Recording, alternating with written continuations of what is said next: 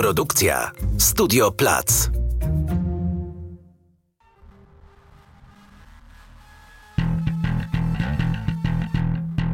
Nazywam się Barbara Klicka, a to jest podcast dwutygodnika magazynu o kulturze. Dzień dobry. Dziś nasza rozmowa będzie toczyć się wokół opublikowanego przez dwutygodnik tekstu Przemysława Wielgosza pod tytułem Ogrody Orwella. Esej ten odnosi się do wydanej przez wydawnictwo Charakter książki amerykańskiej pisarki, historyczki i działaczki feministycznej Rebeki Solnit.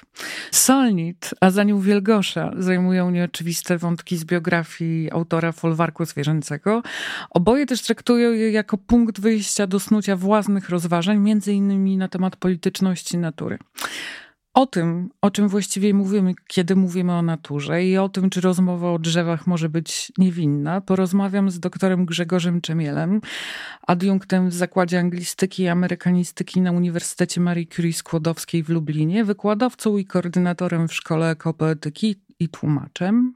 Dzień dobry oraz Julią Fiedorczuk, współzałożycielką i współtwórczynią koncepcji programowej Szkoły Ekopoetyki, współtwórczynią Centrum Humanistyki Środowiskowej, pisarką, poetką, tłumaczką, która ostatnio spolszczyła dla wolnych lektur rok 1984 Orwella. Dzień dobry. No to może zacznijmy od podstaw. Kto i kiedy wymyślił pojęcie natury i w ogóle o czym my mówimy? Samo słowo natura y, oczywiście jest łacińskie. W starożytnej łacinie y, natura, słowo natura odnosiło się do tego, co zrodzone. Także ta etymologia jest y, dosyć interesująca, bo od razu wskazuje na pewnego rodzaju samorzutność, samorodność, mm -hmm. samostanowienie się natury. Z drugiej strony pojęcie natura do łaciny zostało wprowadzone jako tłumaczenie greckiego physis, mhm. które opracowali już presokratejscy filozofowie, a pewnie pełną ekspresję zyskało w pismach Arystotelesa. Mhm. Tak, no właśnie, etymologia to jedno, a druga kwestia to jest to, w jaki sposób to pojęcie natury chodzi, jakby, tak? W jaki sposób się nim posługujemy dzisiaj i w jaki sposób, um, jaką historię ma to nasze aktualne posługiwanie się pojęciem natury. I tutaj w kontekście książki Rebeki Solnit i artykułu, o którym dzisiaj rozmawiamy, no to pewnie można przyjrzeć się temu, jak wyłania się to pojęcie natury, konkretne rozumienie natury już e, w kontekście właśnie historii rewolucji przemysłowej, kolonializmu, tego wielkiego przyspieszenia przemysłowego i postępu technologicznego. To jest jakby druga strona.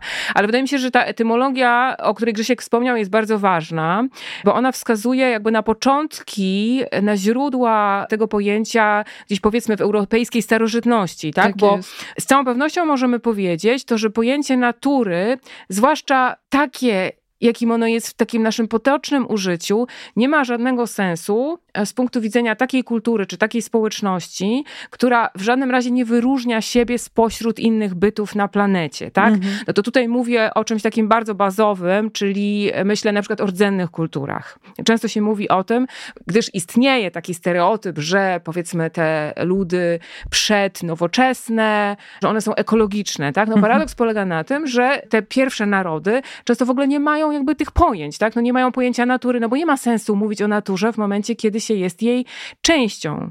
W takim razie przyjrzyjmy się temu momentowi, kiedy ta natura tak wyraźnie się wyodrębnia, albo zostaje wyodrębniona. Wynaturza. Wynaturza. To ja bym znów wrócił do Greków. Pojęcie physis jest y, w greckiej filozofii, często funkcjonuje w opozycji do nomos, czyli tego, co jest prawem ludzkim. Więc w jakimś sensie to greckie ujęcie natury jest u samego źródła w jakimś sensie zbudowane na tej opozycji. Prawda?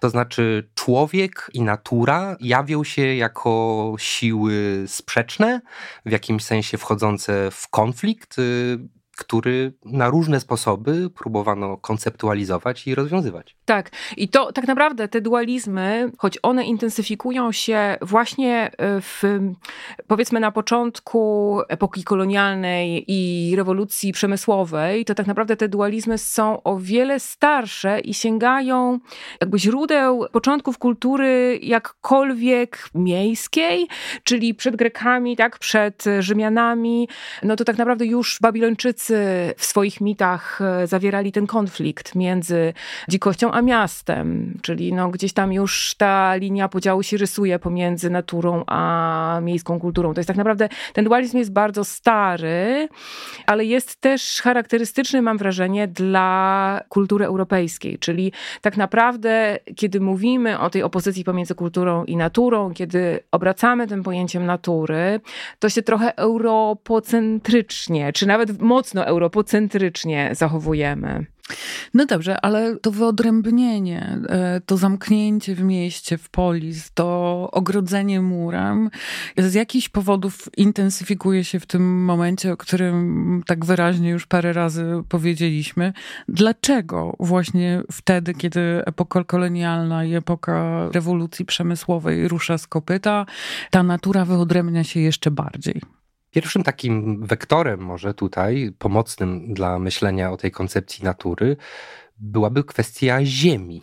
Mhm. Tak? I e, kwestia tego, w jaki sposób e, historia kultury europejskiej jest też naznaczona pewnego rodzaju ekspansją, poszukiwaniem nowych terytoriów, co oczywiście w epoce wielkich odkryć geograficznych, jak to się mówi, biorę to w niewidzialny cudzysłów, Wtedy to oczywiście się wyostrza, tak, mhm. zupełnie, bo jasne się stało, że w Europie nie do końca jest miejsce dla wszystkich, a co wynikało też z feudalnej struktury mm -hmm. społeczeństwa i z tego, że ziemia dość szybko stała się przedmiotem spekulacji, była abstrahowana mm -hmm. od tego bezpośredniego doświadczenia, jakie mają ludzie żyjący na ziemi, czy z ziemią, a staje się pewnego rodzaju narzędziem władzy. Mhm.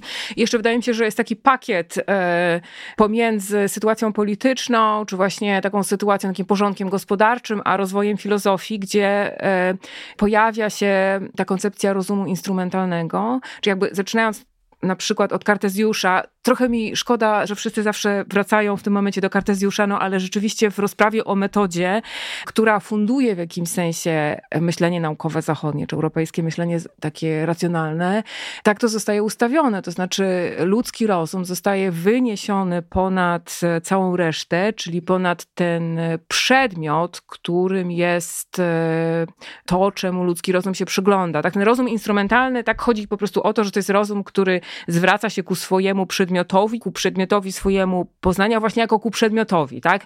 Czyli według Kartezjusza, no to po prostu wszystko to, na co ten rozum patrzy, jest taką masą, którą można sobie pokroić na kawałki, przeanalizować, złożyć z powrotem, tak? Te słynne fragmenty o zwierzętach, które są jak maszyny zrobione tam z krwi i kości. Więc to jest też taki sposób myślenia, który ustawia rozum, ludzką racjonalność w pozycji działania względem tej całej reszty, która zostaje uciszona, pozbawiona sprawczości, pozbawiona języka i pozbawiona przede wszystkim podmiotowości. I to idzie jakoś w pakiecie. Te rzeczy idą ze sobą w pakiecie, tak? Pozbawienie podmiotowości znacznej części ludzi, bo też kiedy mówimy o pojęciu natury w kontekście e, kolonialnym, to tym, co mi się wydaje ważne, jest to, że znaczna część ludzi ląduje po tej drugiej stronie, tak, prawda? To jest super ważne również dla książki Solnit yy, tak, i tak. Yy, dla tego myślenia, więc bardzo się cieszę, że to wybrzmiało. W tym pakiecie, który jakoś jakoś odrobinę niezdarnie może próbuję tutaj zarysować, jest jeszcze kwestia takiego podejścia ekstrakcyjnego, czyli wydobywczego, tak, do ziemi. No, Grzegorz wspomniał o ziemi, do tego właśnie przedmiotu e, poznania, tak, no ale też właśnie do ludzkich ciał, głównie do niebiałych ciał, do zasobów, tak? tak? Czyli ta natura w tym momencie, no to jest ten zasób i ten zasób, e, w ramach tego zasobu mieszczą się też ludzkie ciała, nie te, które są na tyle uprzywilejowane, żeby tutaj wylądować po tej miejskiej cywilizacji, cywilizowanej stronie, prawda? Na tym polega kolonializm, na tym polega cała ta logika ekstrakcji, podejście do ziemi i jej istot różnych, w tym ludzkich, e, jako, jako zasobów, które można eksploatować, które można ekstrahować. I też wydaje mi się, że jakoś nie od rzeczy jest to, że tę logikę ekstrakcji też widać w języku i wydaje mi się, że kiedy przechodzimy do ważnej dla Solnit kwestii estetyki, to tutaj może to od razu wrzucę, że kiedy zastanawiamy się nad kwestią jakiejś estetycznej przyjemności z obcowania z tak zwaną naturą, to tutaj też wchodzi w grę pewien taki element ekstrakcyjnego stosunku do na przykład krajobrazu, tak? W tym momencie pewnie trochę metaforyzuję, to znaczy kiedy mówimy o ekstrakcji, kiedy mówimy o wydobyciu na przykład paliw kopalnych, czy kiedy mówimy o ekstrakcji y, ludzkich sił witalnych, to mówimy, jakby to, to jest, używamy tego pojęcia nieco bardziej dosłownie. Kiedy mówię o ekstrakcyjnym podejściu do krajobrazu na przykład, czy do piękna, no to oczywiście metaforyzuję, ale chodzi mi tutaj o taką relację pomiędzy ludzkim jakimś poczuciem estetyki, a y, tym nieludzkim, pozaludzkim, więcej niż ludzkim przedmiotem, który znów ma za zadanie spełniać jakieś ludzkie potrzeby, dostarczając na przykład estetycznej satysfakcji. O coś takiego chodzi, prawda? Że tutaj też e, może się pojawiać ten element takiego podejścia instrumentalnego czy ekstrakcyjnego, którego świadoma jest także Solnit, która pamięta przecież o tym, że tak naprawdę właśnie kontemplacja estetyczna bywała przywilejem. Wydaje mi się, że tutaj można by wrzucić bardzo dobry przykład y, tego, y, w jaki sposób pewnego rodzaju moda wśród arystokratów XVIII-wiecznych ukształtowała trochę ten paradygmat, tak? Dlatego, tak. że w XVIII wieku taki rządny doświadczeń i przygód młody panicz z odpowiednio dobrze zasobną sakiewką udawał się na Grand Tour, tak, czyli na wielką podróż po Europie, której szalenie ważnym elementem oczywiście było dotarcie do tych źródeł cywilizacji europejskiej, tak, czyli to była w pewnym sensie pielgrzymka do, do Włoch, tak? Ale po drodze oczywiście należało pokonać e, wielkie łańcuchy górskie, zobaczyć e, różnego rodzaju wspaniałe widoki,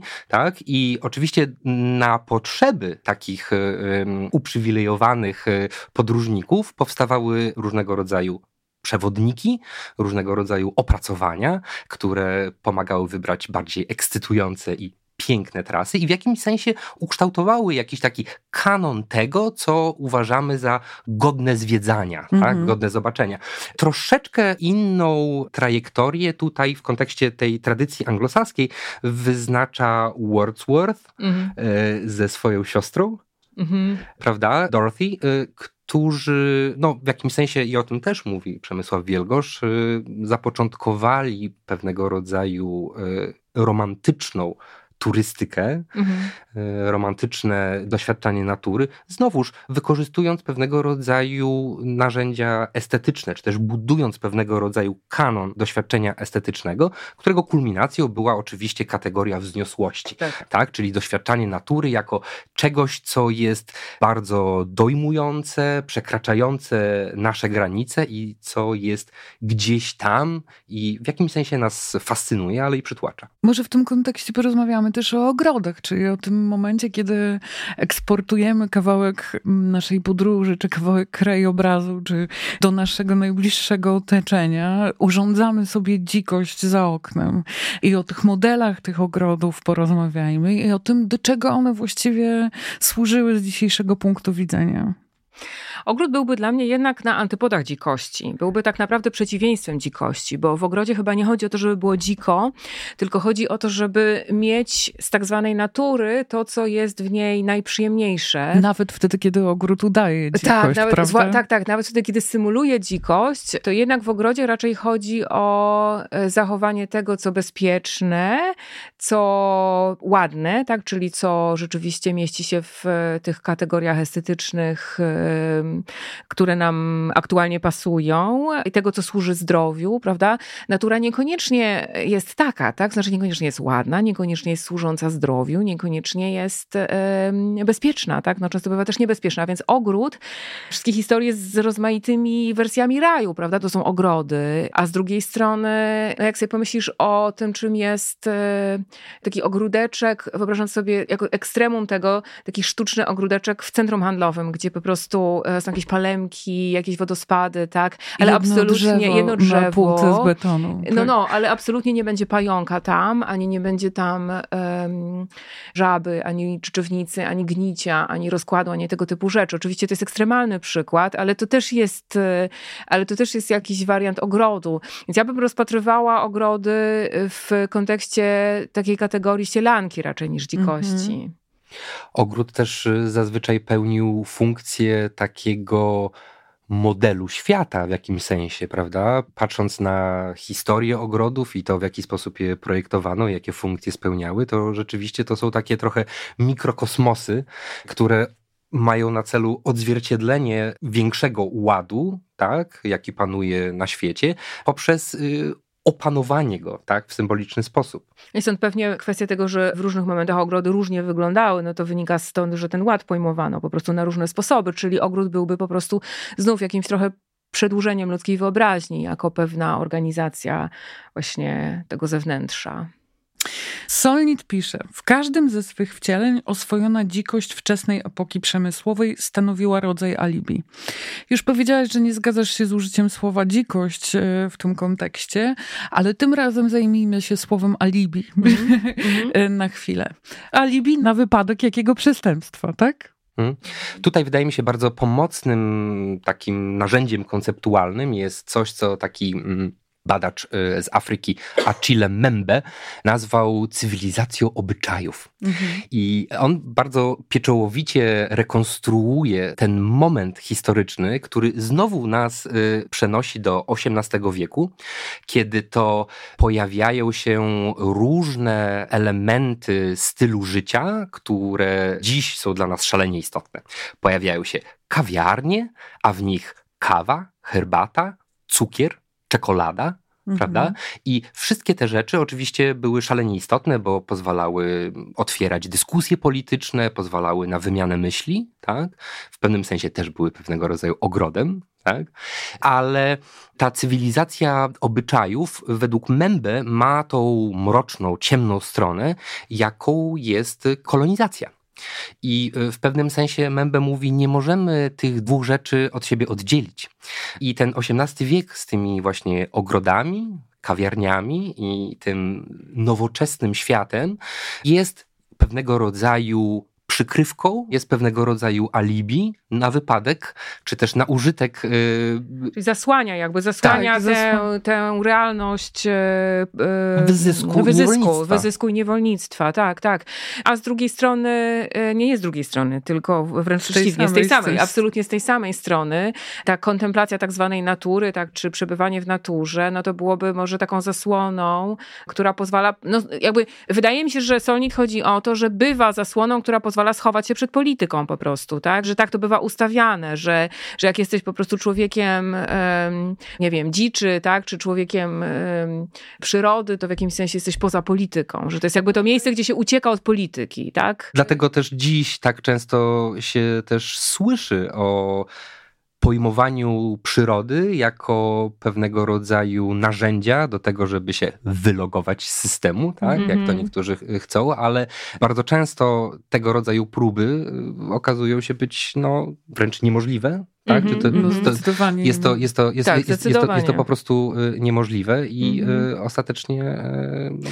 Jest też taka historyczna zbieżność, że jakby pomiędzy właśnie tą polityką i historią wyzysku, a ewoluowaniem pojęcia pojmowania, doświadczania natury, polegająca na tym, że bardzo często ci sami ludzie, którzy jakby jak najwięcej zarabiali na rozpędzającym się kapitalizmie, to byli ci ludzie, którzy również zakładali parki no, narodowe, no, tak? tak? Dlatego, że po prostu chcesz mieć miejsce, gdzie z tego brudnego miasta sobie po prostu wyjedziesz na wakacje albo pojedziesz sobie na weekend, więc to jest też taka konstrukcja tej natury jako miejsca, do którego się jedzie w odwiedziny, czyli znów nie jako naszego siedliska. Siedliska, nie jako, nie tak jak rozumie się naturę rzeczywiście we współczesnej ekologii, czyli jako po prostu bardzo złożoną, taką splątaną sieć, w której wszystko to, co nasze, ludzkie, również e, jest jakoś implikowane i łączy się z, ze wszystkimi innymi bytami i procesami na planecie, tylko jako to zewnętrzne, do którego, do którego można sobie wyjechać z brudnego miasta, kiedy chcesz odpocząć po tym, jak już swoją pracę kapitalisty wykonałaś. tak. Jak już wyeksploatowałaś już, tak, zas tak. zasób, zasób to musi tak? być to miejsce, gdzie ta przyroda jest chroniona, tak, żeby po prostu można było tam pojechać, pooddychać. Słuchasz podcastu Dwutygodnika, magazynu o kulturze. Powiedzieliście o tym eskapistycznym rozumieniu przyrody, o takim miejscu, do którego się ucieka przed polityką czy od polityki. Solnit zdaje się podważyć to myślenie, prawda? I to wydaje mi się niesłychanie istotną myślą tak. w jej książce. Wielgosz za Solnit też o tym pisze, choć wydaje mi się, że o wiele mniej donośnie niż, mm -hmm. niż Solnit. Ja teraz muszę bardzo, bo to są dla mnie takie kwestie strasznie pilne, tak? Znaczy pierwsza z tych, pier... ojejku, tu jest tak bardzo dużo kwestii, że za chwilę się zaplączę usiłując wszystkie naraz je wypowiedzieć. Ale po pierwsze, to wszystko, co opisujemy przez cały czas jakby w tych różnych e, wariantach e, powtarza się ten zasadniczy dualizm kultury, czyli tego, co ludzkie i społeczne i polityczne, i natury, czyli tego, co nieludzkie, a społeczne, a polityczne i pasywne, prawda? Pozbawione jakiejkolwiek sprawczości języka, głosu i tak dalej, i tak. No i już wiemy, że na starcie ta opozycja jest błędem po prostu. Tak nie jest. To jest konstrukcja, która ma długą historię w Europie, ale to jest jakby ściśle europejska konstrukcja, o czym Grzegorz właśnie też pięknie opowiedział. Więc to jest pierwszy problem dla mnie. On się przekłada we współczesnym języku na przeciwstawianie sobie, i to bardzo wyraźnie słychać, interesów ludzi i interesów tak zwanych ekologów, którzy też są ciekawym jakimś bytem. Nigdy nie wiadomo tak do końca, kim oni są, ci ekolodzy, którzy wszystkie głupie rzeczy mówią. Natomiast to jest dosyć powszechne E, że przeciwstawia się właśnie te interesy społeczne, polityczne, realne interesy, zwłaszcza najbiedniejszych, interesom natury, którą kojarzy się jako po prostu rozrywkę i przywilej, no właśnie tych e, ekologów. To mhm. ja mam tutaj na podorędziu mhm. cytat. Wielgosz pisze, ekologia, to wynika z poprzedniego zdania, ekologia paradoksalnie często podziela antagonistyczną wizję relacji natury i człowieka wynalezioną w XVII wieku i zrewitalizowaną przez XX XX wiek. Tyle, że odwraca znak. W imię ocalenia natury sugeruje konieczność ujarzmienia człowieka. Mhm. Po pierwsze, ekologia to jest nauka. Nauka o ojkosie. To ekologia tego nie robi oczywiście, bo ekologia jako nauka zajmuje się właśnie, jakby bada systemy wzajemnych zależności, bada ekosystemy i bada te sploty, o których już powiedzieliśmy. Więc ekologia tego absolutnie nie robi. Oczywiście jest taki dyskurs e, aktywistyczny, powiedzmy. Pojawia się taki dyskurs aktywistyczny, pojawia się taki język, ale to w takim bardzo potocznym wydaniu pojawia się taki język, który rzeczywiście silnie przeciwstawia, wyjmuje znowu ludzi, tu zgoda, wyjmuje ludzi znowu spośród innych bytów i zjawisk na Ziemi, przeciwstawia ich e, tej naturze i mówi, że ludzie są właśnie taką zarazą czy rakiem Ziemi, tak? Nawet tego rodzaju straszne metafory. Więc coś takiego się pojawia, to oczywiście też jest absolutnie błędny sposób mówienia. Natomiast nie wydaje mi się, żeby y, to był e, sposób mówienia, który jakkolwiek dominuje w ekologii. To jest pierwsza rzecz. Druga rzecz, e, no to jest kwestia tego ujarzmiania człowieka, tak? No bo co to właściwie znaczy ujarzmić człowieka? To jest bardzo ciekawe słowo, bo mówi się o ujarzmianiu natury. Ujarzmianie natury ma długą historię.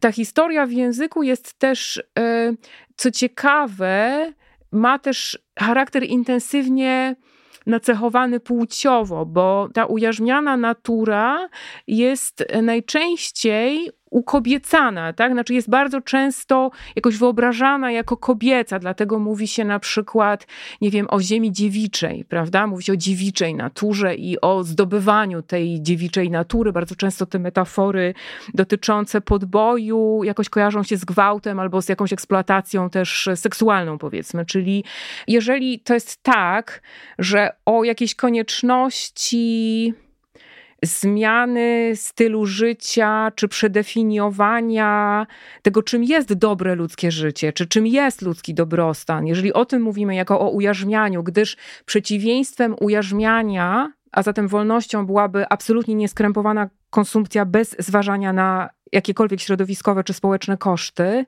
Wielgosz odpowiada na to, mam ten cytat mhm. tutaj, przepraszam cię Grzegorzu, jakoś według niej, czyli dalej ekologii. Musimy powściągnąć apetyty konsumpcyjne, zacisnąć pasa, porzucić tanie linie lotnicze i słomki w drinkach, a w wersji hard przestać się rozmnażać. Mhm. Przepraszam, mnie e, antynatalizm e, bardzo e, wywołuje do tablicy i uważam, że jest to dyskurs, który właśnie w jakiś niezbyt chcę być bardzo delikatny, niezbyt może elegancki sposób właśnie powtarza to, o czym mówiliśmy wcześniej, czyli takie dosyć e, radykalne przeciwstawienie sobie człowieka i natury, co, jak już Julia powiedziała, jest e, zasadniczo sprzeczne z tym, czego nas uczy ekologia, dlatego że e, ten dualizm jest po pierwsze historyczny, po drugie był różnie ujmowany tak, na przestrzeni dziejów i co też oznacza w końcu, jest plastyczny, czyli możemy go aktywnie kształtować mm. i jest to praca w języku, którą też musimy wykonać po to, żeby jakoś go y, mitygować. Natomiast y, bardzo mnie też zaciekawiła ta fraza o ujarzmianiu człowieka mm, mm. i pomyślałem sobie, że tutaj też jest ciekawa rzecz, jakby implicite jakoś tam zawarta, mianowicie to, że w człowieku jest coś jest coś, co go naturalnie Dokładnie. pcha ku tak. Y, nieskrępowanej realizacji własnych pragnień na drodze konsumpcji. Mhm. Prawda? I to założenie jest y, bardzo mocnym założeniem antropologicznym i wydaje mi się, że nie jest do obrony. Nie jest do obrony i czyż nie jest tak, że to samo założenie, że jakby wiesz, że właśnie taki neoliberalny kapitalizm też opiera się na tym założeniu, że jakby nie ma innego losu, który byłby naturalny dla człowieka niż tylko dalsza ekspansja i i dalsza eksploatacja ziemi. Wydaje mi się, że to jest jakby dokładnie takie założenie. Myślę, że do ujarzmienia jest coś innego. Do ujarzmienia są pewnego rodzaju już nieludzkie procesy produkcji i dystrybucji, które zostały rozpętane i w skali już dziś globalnej mhm. E, osiągnęły mm, taki pęd, jakiś taki, nie wiem, moment pędu, że zatrzymanie ich wydaje nam się e, praktycznie, praktycznie niemożliwe. niemożliwe. Ale, mhm. ale te procesy, chciałbym zaznaczyć, niekoniecznie muszą być ludzkie. Mhm. To znaczy, to, co mamy do ujarzmienia, to, to nie jest y, jakby nasza natura, mhm. tak, jakby tylko stosunki społeczne i stosunki produkcji. Wielgosz przynosi też takie mhm, rozwiązanie. Mhm. Chciałabym, żeby to wybrzmiało, żebyśmy nie przekłamali e, eseju, o którym mówimy. Czytam odpowiedni cytat. Trudno nie zgodzić się ze słusznością ogólnego postulatu zmniejszenia śladu węglowego ludzkości. Jeszcze trudniej jednak wyobrazić sobie masowe poparcie dla takich postulatów takich właśnie jak w poprzednim cytowanym przeze mnie fragmencie. Jak dotąd miotanie oskarżeń pod adresem abstrakcyjnej ludzkości odgrywa rolę retorycznej zasłony dla przerzucania kosztów transformacji ekologicznej na najbiedniejszych i domagania no, się cieni w zaspokajaniu potrzeb tych, którzy mm -hmm. doświadczają cięć od jakichś trzech dekad. Mhm. Zaraz cię e, dobrze, puszczę. Dobrze. Zaraz cię puszczę. Dlatego zdaniem amerykańskiego geografia Mata Hubera taka strategia, choć daje poczucie moralnej wyższości tym, którzy ją stosują, nie ocali nas przed skutkami ocieplenia klimatu. Wyjście proponowane przez niego w głośnym tekście Polityka ekologiczna dla klasy robotniczej. Huber odrzuca zielony ascetyzm jako zbyt przypominający kapitalistyczne zaciskanie pasa, by promować ekologiczną obfitość. Podstawą jego podejścia jest zatem porzucenie fałszywej alternatywy między społecznym światem człowieka i jego naturalnym środowiskiem. Ekologiczna obfitość. O, mhm. y, o tym mówicie? Czy wy mówicie o ekologicznej obfitości? Nie jestem pewna, czy precyzyjnie rozumiem, co to znaczy ekologiczna obfitość, ale na pewno mówimy, no nie wiem, czy na pewno warto mówić, i Solnit też chyba mówi, o konieczności przedefiniowania tego, czym jest dobre, satysfakcjonujące, szczęśliwe, pełne ludzkie życie, które w żadnym wypadku nie jest ujarzmionym życiem, tak? Że być może te tanie loty nie są niezbywalnym elementem dobrego ludzkiego życia, bo tutaj, jeszcze wracając do tego poprzedniego fragmentu, ja przepraszam, że jednak o tym jakby wspomnę, bo mamy tutaj wrzucone wrzuconych takich kilka rzeczy. Słomki, tanie loty. No jest różnica między słomkami i tanimi lotami, bo jeden taki tani lot z jednego końca Europy na drugi to jest ślad węglowy taki jak w ciągu roku całe życie przeciętnego obywatela Afryki subsaharyjskiej. Więc to nie jest tak, że kiedy mówimy o ograniczeniu tanich lotów, to tutaj robimy krzywdę najbiedniejszym, bo najbiedniejsi nie latają. Mhm.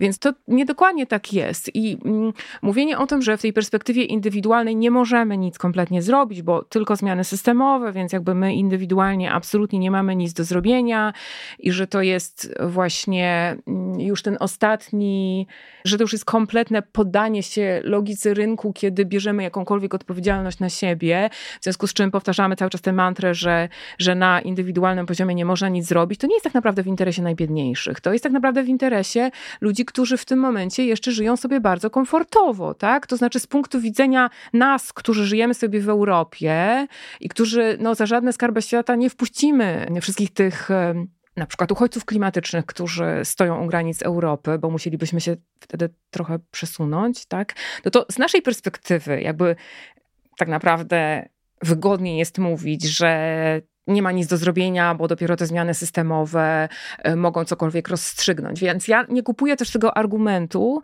że e, mówiąc o jakiejkolwiek odpowiedzialności indywidualnej, tę odpowiedzialność zrzucamy na barki najbiedniejszych. Ciekawi mnie też to sformułowanie ekologiczna obfitość. E, mhm. Zastanawiam się, cóż to mogłoby znaczyć. Rzeczywiście jest to jakiś problem do przemyślenia, tak? Jakby to znaczy, co to dla nas znaczy obfitość, tak? Czy to jest mhm. obfitość produktów, czy może budowanie życia w taki sposób, żeby zapewnić trwanie, tak? Mm. Możliwość trwania, tak? W długiej perspektywie dostęp do czystego powietrza, tak? Czy dostęp, nie wiem, dostęp do w miarę do zdrowego, do za, tak, no, niezbędnych. tak, do życia po prostu, tak, dostęp do, do w miarę zdrowego środowiska, no ale również te róże, tak? Tak. Chciałam teraz otworzyć wątek pod tytułem chleba i róż, mhm. y, który tak mocno wybrzmiewał Solnit. Y, opowiedzcie mi o tym, jak rozumiecie znaczy, ten dla postulat. To, moim zdaniem to jest w ogóle bardzo wspaniałe. Ten postulat e, nie jest postulatem Solnit, prawda? To jest postulat, który gdzieś tam się przewija w, w ruchach feministycznych Zdaje tak. mi się, że ona bezpośrednio cytuje Helen Todd, która była agitatorką na rzecz e, praw wyborczych na początku XX wieku. No i ona wybrała się w podróż po, po Stanach Zjednoczonych i tam zasłyszała to hasło, że właśnie w momencie, kiedy kobiety będą mogły głosować, to będą mogły głosować nie tylko za chlebem, ale też za różami, tak? No i to jest takie hasło, które pochodzi gdzieś tam z, powiedzmy z ludu, tak? I e, no i Solnit przerabia to na wszystkie sposoby. Wydaje mi się, że ona jest bardzo świadoma tego, że te róże, róże, które Orwell zasadził w swoim ogrodzie, mogą się kojarzyć i kojarzyły się, a też po prostu bywały alibi, tak jak powiedzieliśmy wcześniej, bywały jakąś formą eskapizmu, ale bywały też czymś więcej. To znaczy, bywały jakby, tak jak dla tych kobiet, bywały symbolem jakiegoś takiego niezbywalnego prawa do piękna i przyjemności. I odrzucenia właśnie takiej polityki, która te najbardziej powiedzmy pragmatyczne potrzeby jednoznacznie stawia ponad potrzebami, nie wiem, duchowymi, estetycznymi, czy właśnie potrzebą przyjemności, czy radości z życia. I to mi się wydaje fantastyczne, bo znowu Solnik tutaj e, jakby i wydaje mi się, że to też w tekście Przemysława Wielgosza też wybrzmiewa, tak, że tutaj zostaje przekoszona ta, ten antagonizm pomiędzy politycznością a przyjemnością, tak. prawda? Być może też można rozumieć, że te zarzuty w stosunku do ekologii ekologii, że ekologia bywa ascetyczna, no to jakoś może to się łączy z tym, że ekologia, kiedy chce być polityczna, no to może jakoś, nie wiem, nie umie nazwać tej, tej swojej przyjemności może czasem. Mhm. Ja kiedyś spotkałam się z, też z takim hasłem, z takim postulatem alternatywnego hedonizmu, który byłby właśnie hedonizmem niekonsumpcyjnym, tylko Być właśnie... może to jest właśnie ekologiczna obfitość. Tak, tak, tak, to mi się skarżyło właśnie. Ta obfitość oczywiście też y, miałaby swoje ciemne strony, tak? Mhm. Bo bo y, to jest, y, tak mi się wydaje, pewnego rodzaju doświadczenie, przez którym się bardzo uparcie bronimy, czyli doświadczenie własnej cielesności, doświadczenie bycia wplątanym w te gęste zależności, jakie funkcjonują i opisują każdy ekosystem. I odnalezienie się w tym wcale nie musi być łatwe. Tak? Mhm. To znaczy, rzeczywiście to może przyprawiać o zawrót głowy, prawda? Jak bardzo skomplikowanym trybikiem jesteśmy w bardzo skomplikowanej e, maszynerii. Przepraszam, może tutaj znowuż te mechanistyczne tak. porównania nie są dobre, bo to znowuż jest po linii y, Kartezjusza, tak? Ale chodzi mi o to, że rozpoznanie własnego miejsca, tak, w tak y, złożonym systemie może przyprawiać o zawrót głowy w sensie takim pozytywnym, ale też i negatywnym. To też jest potencjalnie źródło strachu, jest to to źródło pewnego rodzaju niepokoju i stąd ta obfitość y, może być czymś nieco groźnym. Zanim wrócimy na chwilę do samego Orwella, no bo mówimy o tekście pod tytułem Ogrody Orwella, książka Solnit niby jest o Orwellu, chociaż nie wiem, czy można tak naprawdę tak powiedzieć. Zanim wrócimy do samego Orwella, chciałam was zapytać właśnie o polityczność przyrody. Czy przyroda jest waszym zdaniem polityczna, a jeśli jest, co miałoby to znaczyć? Bardzo dużym problemem jest tradycyjne rozumienie polityki jako czegoś, co jest na zewnątrz, co się odbywa na zewnątrz natury, czyli gdzie tak naprawdę. Nie ma czegoś takiego jak zewnętrze wobec natury. To co wszystko, co robimy, odbywa się na ziemi i bardzo często dotyczy zasobów tej ziemi. Czyli tak naprawdę tutaj jest już jakiś fałsz i to, że z, mm, z debaty politycznej usuwa się wątki dotyczące ziemi czy ludzkiej cielesności, jest tak naprawdę no, jakimś zakłamaniem i, i błędem i wydaje się, że w kontekście kontekście katastrofy klimatycznej tak naprawdę istnieje potrzeba przedefiniowania polityczności na różne sposoby, ale również tak, żeby dało się językiem polityki mówić również o bytach e, innych niż ludzkie. Tak, zresztą to widać y, bardzo dobrze w różnych y, dzisiejszych gorących sporach politycznych, tak? Bo z jednej strony ta formuła polityczności, do jakiej jesteśmy przyzwyczajeni, odmawia rozmowy otwartej właśnie o ziemi i cielesności, a z drugiej strony bardzo intensywnie działa w tych obszarach, prawda? Jeśli na przykład pomyślimy o prawach reprodukcyjnych kobiet, z jednej strony, tak. albo o na przykład dostępie do tych wspólnych zasobów, tak? Jakby, mm -hmm. czyli prawie do czystego powietrza, prawie do tego, żeby można było wejść do rzeki, -hmm. prawda? I tym podobnych o prywatyzacji kwestiach. wody na przykład. Tak, tak w Ameryce, w Ameryce Łacińskiej, tak. Tak, albo patentowaniu roślin, mm -hmm. prawda? Przez koncerny farmaceutyczne. Dobrze, to na koniec Orwell.